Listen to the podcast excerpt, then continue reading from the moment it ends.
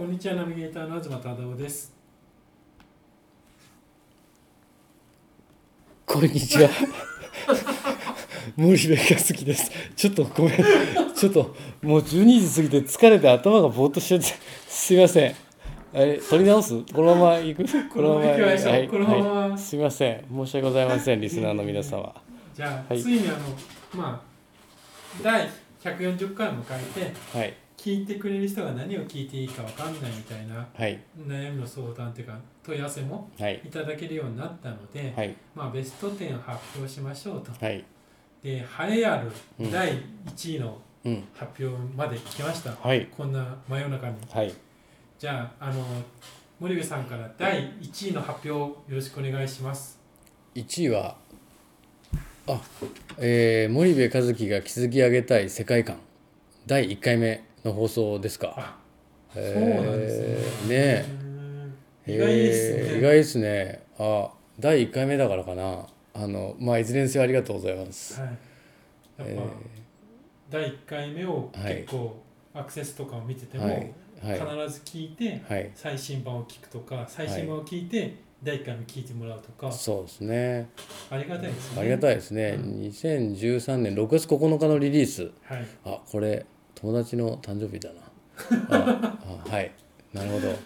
ちょっことあの、うん。もう1年半以上経ってるんでね。あの森部さんが築きたい世界観っていうのが、うんうん。この2013年当時と、うん。もう2014年も、うん。もう年末を迎えようとしてうんます、うん。でちょっと変わってますかね？そうですね。基本的にそのグローバルマーケティングっていう大枠では変わって変わっていないんですけど、やっぱ細かい枝葉のところはどんどんどんどんアジアの市場がどんどん動いてますから、はい。そこはどんどんどんどん進化してってるんでね。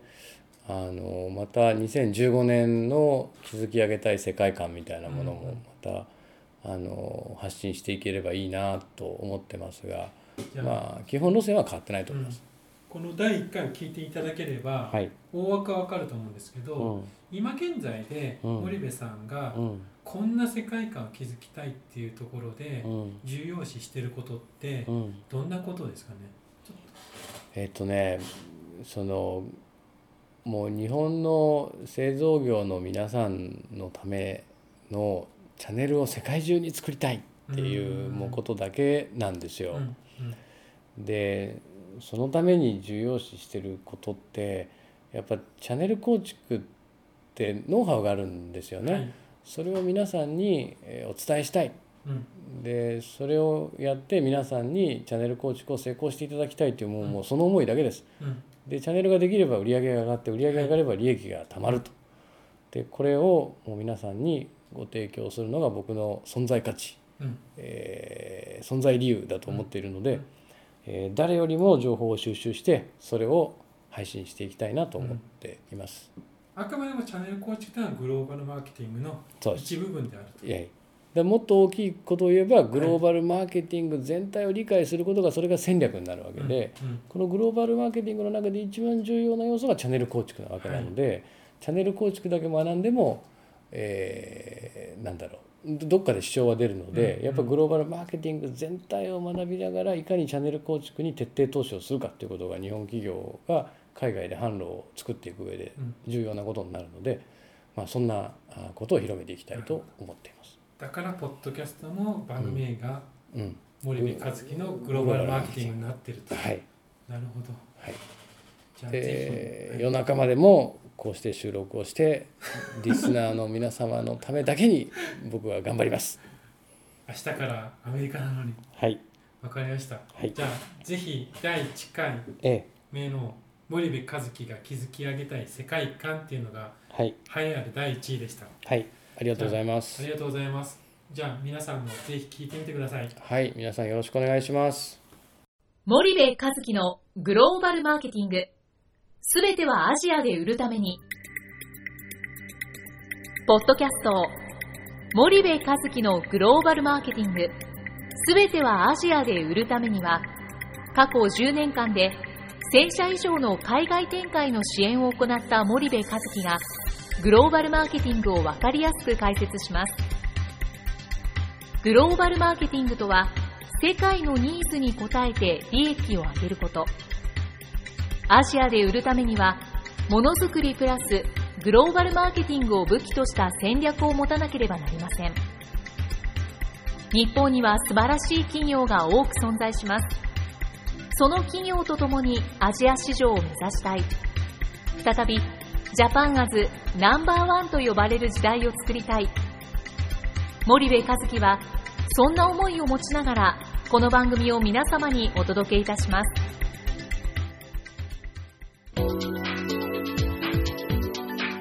こんにちは、ナビゲーターの東忠夫です。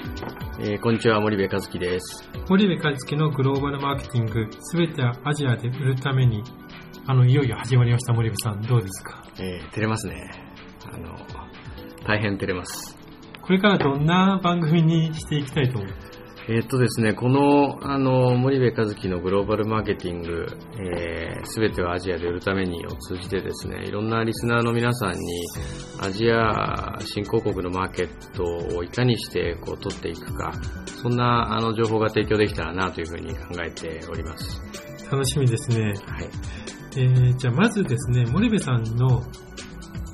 簡単なプロフィールからご紹介いただいてもよろしいでしょうか？はい。えーっと、私はですね、えーっと、1974年生まれでございまして、えー現在38歳でございます。で、今3社ほど会社を経営しておりまして、えっと、約11年ですかね、このアジア新興国マーケットにいかにして売っていくかというフィールドのリサーチであったりコンサルティングという支援のかあの事業をずっとやってきた、そんなあのキャリアでございます。その11年間っていうのは具体的に何をどこでどうやってたみたいなことを教えていただいてもいいですか？あの、ちょうど2002年にですね、えっ、と、中国、香港で、 Strategic Decision Initiative と、業界では SDI というふうに呼ばれてるんですが、新興国市場に特化したリサーチ会社を創業しまして、で、えっ、と、昨年から会長になっております。で、えその会社はですね、えっ、と、いわゆる、あの、産業調査と言われる、えー企業さんが海外に出る際のですね、競合調査をしたり、流通構造を調べたり、えー業界構造を調べたり、そんなことをやる、そんな会社でございまして、クライアントが主に7割が、あの、大手企業さんの、からの依頼でございまして、えーその他、あの、戦略系のおコンサルティングファームであったり、えー民間のシンクタンクなんかのお仕事をおしている、そんな会社でございます。今2002年からあのとおっしゃったんですけども、はい。もう2002年から社長をやられているということはええ。だいぶ若い時に社長をやられてたと思うんですけれども、ええ社長になりたいと思われたのはもう昔からそんな思いがあったんでしょうか、えーそうですね。えーまあ、社長になりたい、なりたいって、そんな、あの、ふうには、あの、特に思ってないんですけど、ちょうど私ですね、えっ、と、中学校、高校とシンガポールというところにおりまして、当時日本人の学校が、あの、高等学校がなかったので、アメリカンスクールにえー入れられましてですね、両親の仕事で、あの、シンガポールに移住をしたんですが、その際にですね、アメリカンスクールって、その図書館に、まあ、いろんなビジネス雑誌が置いてあるんですけどもね、フォーブスという雑誌が置いてありましてね、そのフォーブスが半年に1回とかに、あの、世界の億万長者ランキングという、あの、いやらしい、あの、ランキングをやるんですけども、それが当時中学校の自分、中学生の自分は非常に衝撃的で、うわ、こんな露骨な、あの、ランキングがあるんだと。で、ただ、あの、当時80年代でしたから、そのランキング見たときにですね、日本人が非常に上位を占めてましてですね、あの、森ビルの、あの、社長さんであったり、えー西部の筒井さんであったり、そんな方が上位を占めていた、そんな時代でございまして、当時アメリカンスクールの日本人っていうのは少数派ですから、その日本人が世界でこれだけ上位のランキングにいるっていうことがですね、僕はすごく誇らしくて、で、その人たちの職業欄見たら全員社長って書いてあったんで、よし、僕もいつか、あの、社長になってやろうと。いうふうに、あの、単純に、あの、幼い、あの、時にですね、思ったという、あの、そんな、あの、経緯でございまして、その、その社長になるために、じゃあ今まで自分がなんか努力をしてきたかというと全くそんなことはないので、あの、あまり偉そうなことは言えないかなというふうに思います。なるほどじゃあ実際にその11年間社長をやってみての感想というのはどうですかね？えー、っとですね、あの、一言で申し上げますと、あの、できれば、あの、こういう世界を知らずに、あの、あの、生きていけたら幸せだったんだろうなというふうには思いますけども、一度やっぱり知ってしまうとですね、あの、病みつきになるというか、まあ、あの、正直しんどいんですよね。あの、孤独ですしね、あの、しんどい仕事ではあるんですけど、やっぱり、あの、それ以上にやりがいが強いので、そうですね、そんな風には、あの、思ったりしています。で去年 SDI の社長から会長に退かれて、はいそんな中しんどい社長をまた一社、新しくスパイダーという会社を起こしてますけれど、この会社は具体的に何をやってる会社なんでしょうか？えっ、とですね、スパイダーの厳密に2社ございまして、はい、スパイダーイニシアティブという、まあ、あの、いわばホールディング会社ですかね、えー、が1社ございまして、その下にスパイダーエージェントという会社を2社設立しております。スパイダーイニシアチブとスパイダーエージェント、この2つがあると、はい、じゃその具体的にスパイダーイニシアチブっていうのは具体的に何をやって、はい、どういったメンバーでやられてるのかっていうのを教えていただいてよろしいですか、はい、あの基本的に私が次の10年、20年やりたいことがですねあのグローバルマーケティングというものを基軸にして、えー、日本の多くの企業ですね大企業から中小企業までそういう企業のグローバル展開をこう支援をしていきたいなというふうに思っております。で、このスパイダーイニシアティブというのはまさにホールディング会社で、ここでやることはですね、え、サービスであったり事業の開発と投資を主に目的としておりますので、え、ホールディング会社だというふうに思っていただければと思います。で、このスパイダーイニシアティブの第1弾の事業が、え、グローバルマーケティング講座を運営するスパイダーエージェントということになるかと思います。なるほど。では、そのスパイダーイニシアチブっていうのはどういったメンバーで立ち上げられたんでしょうか？えっ、と、このスパイダーイニシアティブはですね、えー、現在ナビゲーターをしていただいている、まあ、東忠夫の、まず紹介をさせていただくと、えー、東君とはですね、ちょうど出会いが2008年ですかね、2008年に私が、あの SDI の社長やってる時に、えー、っと、取材を受けた雑誌を持って、突然アポ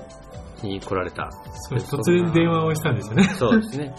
で、突然電話をしてきて会いたいというので、あの、お会いをしましてですね。で、今でも覚えてるんですけど、会議室で、えー、なんか一緒にやりたいと。こういうことを唐突に言われましてですね、えー、話を聞いてると、うちに就職をしたいというわけではなく、何かその僕と一緒にやりたいという、そんなあの思いをぶつけられて、あの面白い人だなというふうに思った印象があります。で、それから、えー、もう5年ですかね。そうですね。えー、5年、えー、定期的に食事をしたり、えー、いろんな人と、こう、何か議論をしたり、そんなことをずっとやってきた、そんな中ですかね。で、まあ、あの、東の詳細はですね、スパイダー GRP.com に、あの、経歴等々、えー、掲載しておりますので、えー、ぜひ見ていただければと思います。はい。続きまして、次はですね、金津大輔という男でございまして、えっ、ー、と、彼はですね、ちょうど先月の日経ビジネスで中国の下着を変えた日本人ということで。そうですね。あの、日経ビジネスの2013年の2月11号の82ページに載ってますので、ぜひ皆さんご覧になってみてください。そうですね。えっ、ー、と、見開き、えー、4ページですか。金津大輔の特集が組まれておって、彼は、あの、日本人ながら、えー、中国で、えー、中国人の経営者と共にですね、アメリカ人もいたのかな。あの、下着の e コマースのサイトを創業して、え、おりまして、この会社が、まあ、あの、中国の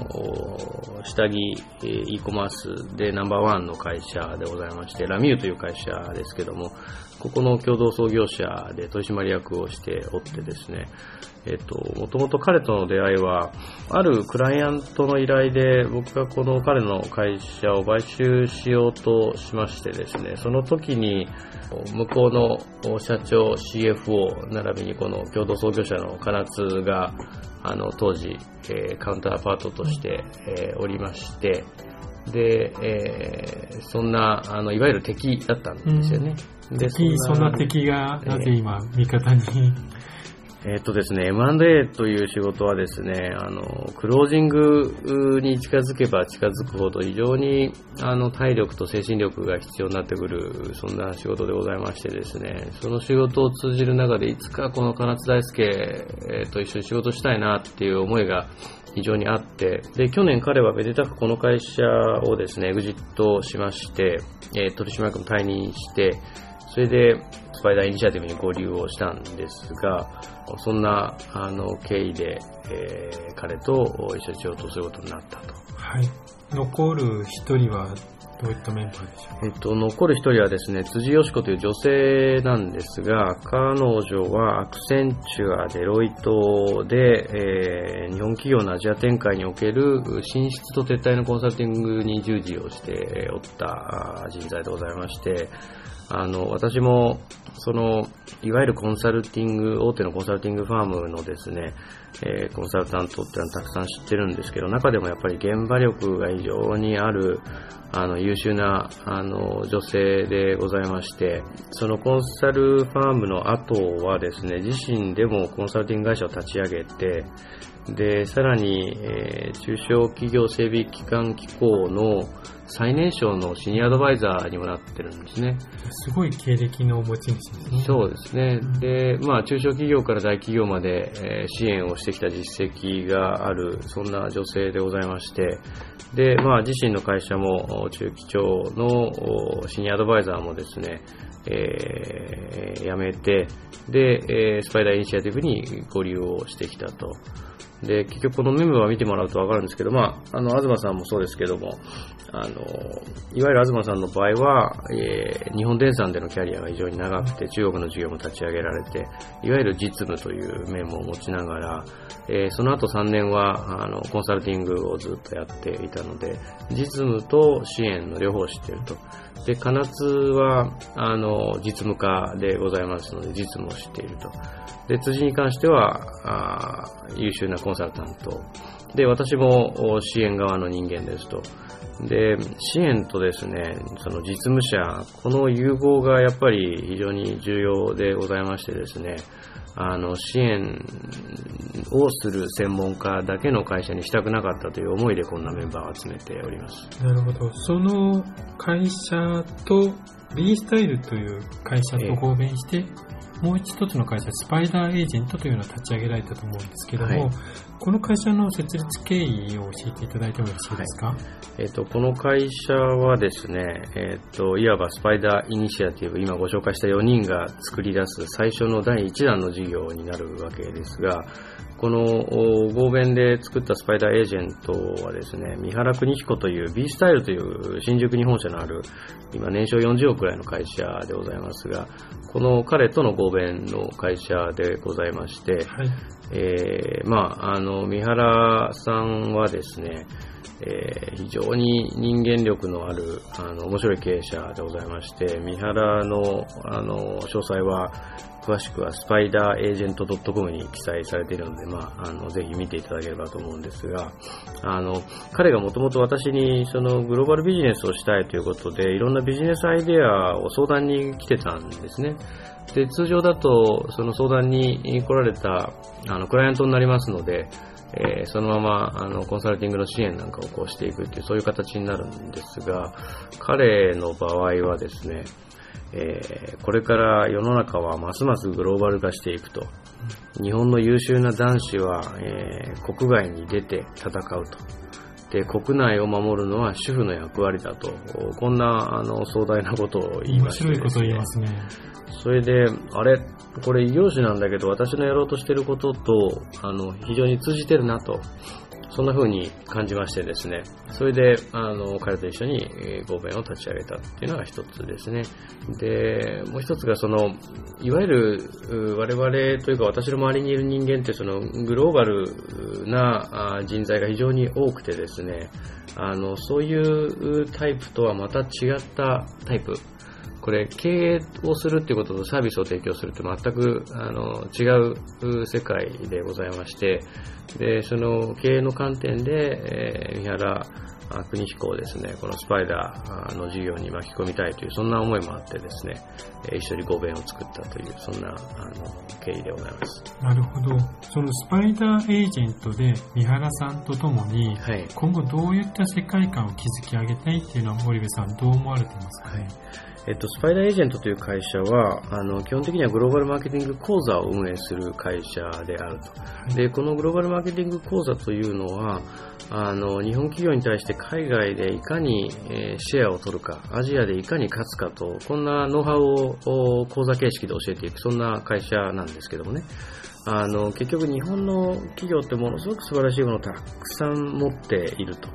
で、ただ、その戦後の高度成長期から今時代が大きくパラダイムシフトを迎えて、いいものを作ってたら単純にそれで売れるっていう時代ってもう終わっちゃったで、そこに必要なのってこのグローバルマーケティングっていうノウハウであって、それを教えることで日本の企業ってもっともっと良くなれるんですよね。ですからこのスパイダーエージェントという会社を通じて、グローバルマーケティングっていうものを普及していきたいと。で、そうすることによって今まで私が過去、あの、11年間で支援できた会社って、たかだか一千数千社、あ数百社、一千数百社で、あの、その世界をですね、次の10年、1万、2万、3万の企業を支援していける、そんな世界観を作りたいなというふうに思っています。具体的に言うとどんな世界観になりますか？あのですね、例えるならば、陸ナビのような世界というふうに申し上げたら。陸ナビですか？ええ。日本の学生さんが大学を卒業して就職をするときに必ずリグナビを使って就職をするっていう、そういう召集感ってこの10年、15年で完全に築かれてると思うんですよね。で、ただ一方で海外進出となると、何をしていいのかよくわからない。え金融機関に相談する、たまたま出会ったコンサルタントに相談する、もしくは自力でわかんないけど、神風特攻隊のように海外に出ていくとかですね、あの、海外担当者決めてお前行ってこい。まあ、そんな、あの、いわゆるやり方が体系化されていないんですよね。で、その中で万に一つ当たる企業もいれば、大企業のように潤沢なあの資金があるので、えー、ゆっくりとブレイクイーブンすればいい企業もいれば、まあ、あの、様々なんですけど、大半の企業はやっぱり、あの、苦労をして、で、結局は撤退をしてしまったとか、結局はマーケットシェアが取れないとかですね、そんなことになっているので、あの、多くの企業はこのスパイダーエージェントのグローバルマーケティング講座を受けることによって、えー、海外での成功確率は格段に上がっていくと。そんな世界観を作っていきたいなというふうに思っています。なるほど。いわば日本企業は世界で戦うための武器がグローバルマーケティング講座と捉えてよろしいでしょうかその通りだと思います。では、このグローバルマーケティング講座の今後の展開がすごい楽しみですね。そうですね。あの、ものすごく私も今、あの、ワクワクしております。わかりました。それでは森部さん、今日はここまでにしたいと思います。ありがとうございました。はい、ありがとうございます。またよろしくお願いします。よろしくお願いします。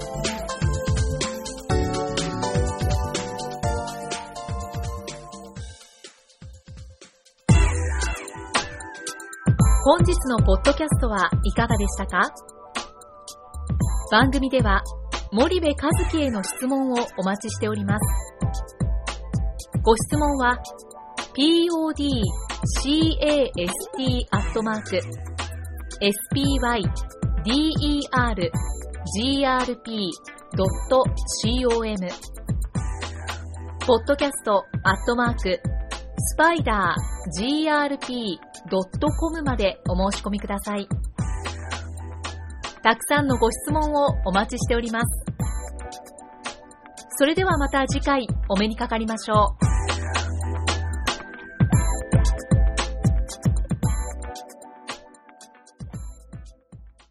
森部和樹のグローバルマーケティング。この番組はスパイダーグループの提供によりお送りしました。